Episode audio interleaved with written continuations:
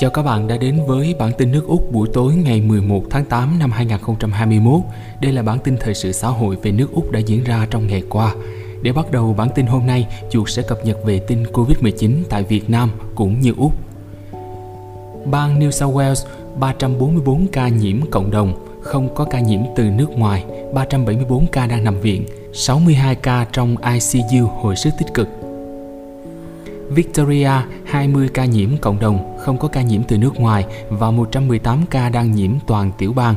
Queensland 4 ca nhiễm cộng đồng, không ca nhiễm từ nguồn khác và 156 ca đang nhiễm toàn tiểu bang.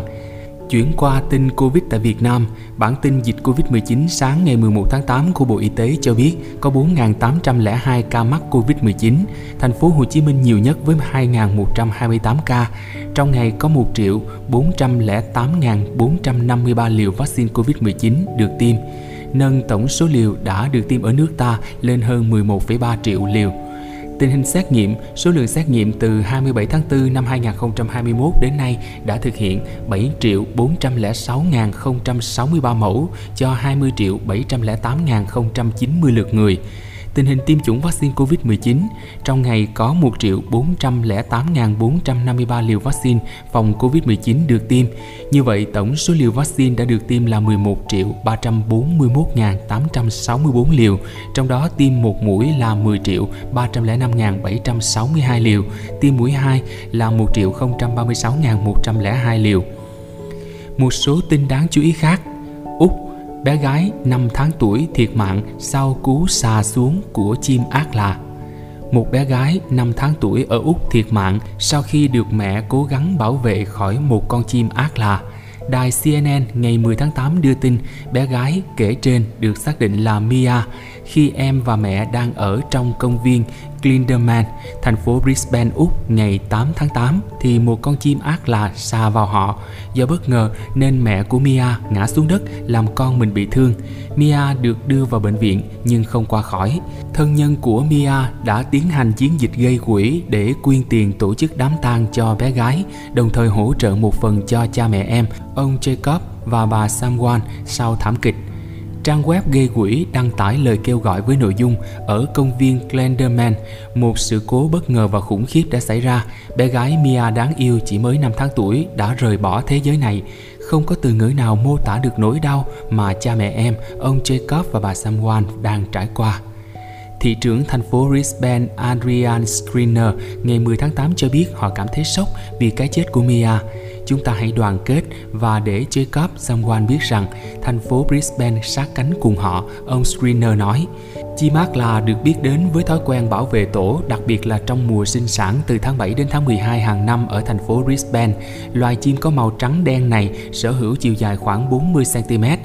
Theo trang web MADP Alert, 1.231 vụ chim ác là tấn công đã được ghi nhận ở bang Queensland vào năm 2020.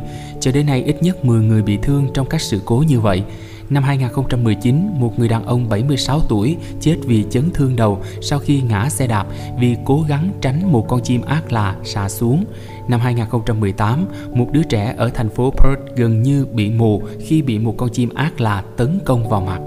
Úc săn trộm lao động nông nghiệp của New Zealand hỗ trợ và săn trộm nhân công đang trở nên phổ biến trong lĩnh vực nông nghiệp khi nông dân tuyệt vọng tìm kiếm lao động nhập cư cho mùa cao điểm.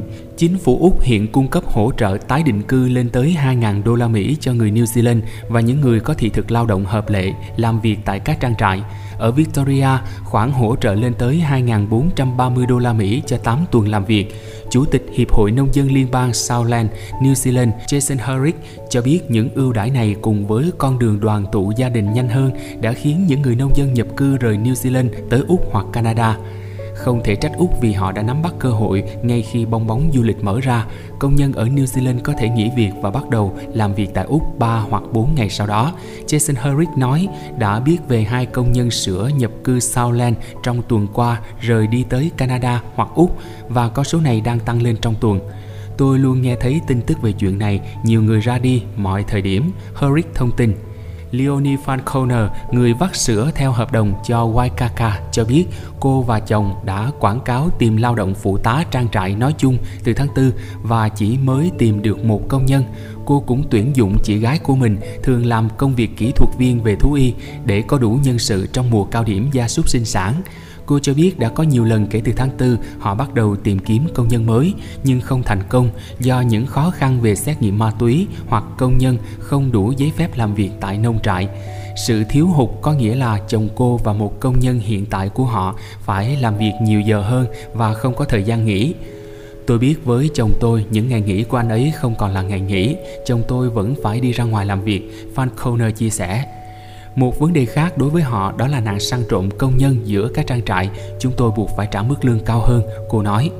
Nhân viên ngày càng đòi hỏi nhiều tiền lương hơn và đó là một vấn đề rất lớn, đặc biệt là đối với những người vắt sữa theo hợp đồng hoặc mang sữa đi phân phối. Điều đó đã ảnh hưởng đến chúng tôi ngay trong năm nay.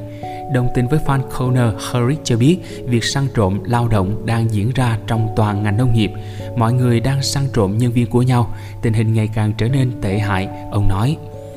Cuộc khảo sát niềm tin mới nhất của nông trại New Zealand được công bố hôm 9 tháng 8 cho thấy gần một nửa trong số 1.422 nông dân được khảo sát vào tháng 7 gặp khó khăn trong việc tuyển dụng nhân công có kỹ năng, tăng 13% so với 35% nông dân cho rằng lực lượng lao động thiếu hụt trong tháng 1. Một cuộc khảo sát do Dairy NZ và Federated Farm thực hiện hồi đầu năm cho thấy thiếu khoảng 49% nông dân chăn nuôi bò sữa, trong đó gần 25% vị trí không thể lấp chỗ trống trong hơn 6 tháng. Tổng giám đốc chịu trách nhiệm mảng sữa của Dairy NZ là Jerry Cameron cho biết các chủ trang trại ở Southland cũng phải tham gia làm việc. Nhiều thanh thiếu niên được huy động về hỗ trợ cho gia đình ở nông trại. Chưa hết, các trang trại phải lập ra danh sách bán thời gian và lịch vắt sữa thay thế sau giờ học với hy vọng tìm được người làm kiểu cuốn chiếu. Bà Cameron lo ngại về sự căng thẳng của tình trạng thiếu lao động đối với những người nông dân đang chịu đựng chồng chất các quy định mới về môi trường. Cuộc khảo sát View from the Cowshed nhìn từ phía chuồng bò do Dairy NZ thực hiện cho thấy căng thẳng tinh thần của những người nông dân là rất lớn và đã tăng lên kể từ thời điểm này năm ngoái. Cameron nghĩ rằng chưa thể giải quyết tình trạng thiếu hụt lao động ngay lập tức. Herrick đồng ý và bổ sung New Zealand khó có thể cung cấp các ưu đãi tương tự như Úc quảng cáo vì sự chờ đợi ở khu cách ly đã ngăn cản người lao động nhập cảnh. Ông cho rằng chính phủ New Zealand cần lắng nghe các cử tri đại diện nông nghiệp nói về vấn đề nhập cư. Người New Zealand không muốn làm việc quá xa về phía nam, Southland đang phải trải qua gánh nặng của việc mất lao động nhập cư, Herrick phân tích. Ông dự đoán ở Southland chỉ có 2.000 trong số 4.000 công nhân nông nghiệp trên toàn quốc, nhưng thực tế con số này có thể ít hơn nhiều. Úc xích lại gần Ấn Độ, rời xa Trung Quốc. Hiện thực hóa thỏa thuận thương mại tự do giữa Úc Ấn Độ là dấu hiệu quan trọng phản ánh thế giới dân chủ đang dần rời xa Trung Quốc, cựu Thủ tướng Úc Tony Abbott tuyên bố đảm nhiệm vai trò đặc phái viên thương mại của Úc tại Ấn Độ, ông Abbott tuần rồi có chuyến thăm New Delhi và gặp gỡ Thủ tướng nước chủ nhà Narendra Modi để xúc tiến ký kết Hiệp định Hợp tác Kinh tế Toàn diện CECA. Đàm phán CECA khởi động vào năm 2011 nhưng bị đình chỉ trong năm 2015 do bất đồng về các vấn đề như tiếp cận thị trường. Đến tháng 6 vừa rồi, đại sứ Úc tại Ấn Độ Barry O'Farrell cho biết giới chức hai bên bắt đầu thảo luận nối lại các vòng đàm phán và trong cuộc gặp hôm 5 tháng 8, cựu lãnh đạo Úc đã cùng Thủ tướng Modi thảo luận nhiều giải pháp tăng cường hơn nữa hợp tác thương mại, kinh tế và đầu tư nhằm khai thác tiềm năng quan hệ đối tác chiến lược toàn diện Úc-Ấn. Hai bên nhất trí coi đây là cơ hội hiện thực hóa tầm nhìn chung về khu vực Ấn Độ Dương-Thái Bình Dương, ổn định, an ninh và thịnh vượng. Trong bài viết đăng trên tờ The Australian, ông Abbott khẳng định hiệp định thương mại song phương không chỉ ý nghĩa về mặt kinh tế mà còn liên quan chính trị, thúc đẩy sự thịnh vượng lâu dài của hai quốc gia. Quan trọng hơn, cựu lãnh đạo Úc khẳng định đây là tín hiệu cho thấy các nền dân chủ thế giới đang dần rời xa Trung Quốc, đối tác thương mại lớn nhất của Úc. Theo bài viết, chiến dịch tẩy chay của Bắc Kinh nhắm vào mặt hàng xuất khẩu của Úc là bằng chứng cho thấy họ sử dụng thương mại như một loại vũ khí chiến lược. Trên quan điểm của ông Abbott, đây là sai lầm từ việc thế giới tự do cho phép Bắc Kinh gia nhập mạng lưới thương mại toàn cầu. Thay vì tuân thủ luật theo cam kết, Trung Quốc đã lợi dụng phương Tây thông qua các hành vi vi phạm bằng sáng chế, đánh cắp công nghệ, việc làm và trở thành đối thủ cạnh tranh lớn hơn nhiều so với Liên Xô cũ khi xem xét đến sức mạnh kinh tế cùng hiện diện quân sự mở rộng trên toàn cầu. Đối với việc siêu cường mới nổi ngày càng hung hăng, cựu Thủ tướng Úc khẳng định Canberra cần phát triển mối quan hệ đối tác tự nhiên với nền dân chủ cùng chí hướng như Ấn Độ. Đáp án cho hầu hết mọi câu hỏi về Trung Quốc chính là Ấn Độ. Các nước nên sớm nhìn nhận đúng vị trí của New Delhi, ông Abbott nhấn mạnh. Theo chính trị gia này, quan hệ Úc-Ấn chưa được khai thác hết tiềm năng cho tới những năm gần đây. Năm ngoái, Thủ tướng Úc Scott Morrison và người đồng cấp Ấn Độ Modi nhất trí nâng cấp quan hệ song phương với một loạt thỏa thuận nhằm tăng cường hợp tác quốc phòng và thương mại. New Delhi còn mời Úc tham gia cuộc tập trận hải quân thường niên Malabar năm 2020 bên cạnh Mỹ, Nhật Bản. Đây là lần đầu tiên các quốc gia thành viên nhóm Bộ Tứ tương tác ở cấp độ quân sự. Đầu tháng này, Ấn Độ thông báo triển khai nhóm tàu tác chiến tới Biển Đông trong khuôn khổ tham gia các cuộc tập trận với Mỹ, Nhật, Úc. Dự kiến vào tháng 9, lãnh đạo các nước Bộ Tứ sẽ tiến hành hội nghị thượng đỉnh dưới hình thức gặp mặt trực tiếp, đánh dấu quyết tâm của các quốc gia nhằm tìm cách chống lại yêu sách ngày càng tăng từ Trung Quốc.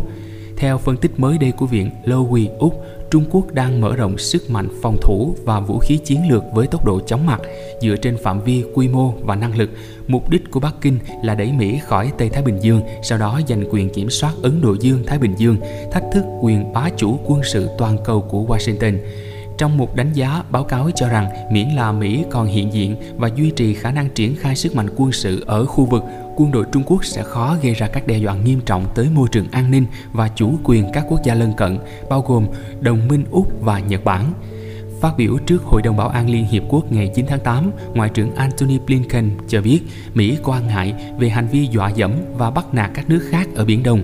Đáp lại, Phó Đại sứ Trung Quốc Đới Binh cáo buộc Mỹ là mối đe dọa lớn nhất ở vùng biển này. Vâng, bản tin hôm nay của Chuột Túi Radio đến đây xin được khép lại. Mọi thắc mắc hay đóng góp, các bạn có thể comment trực tiếp dưới đây hoặc gửi thư về hòm thư chuột túi radio a gmail.com. Chuột xin được chào tạm biệt các bạn. Hẹn gặp lại các bạn trong bản tin tối ngày mai nha.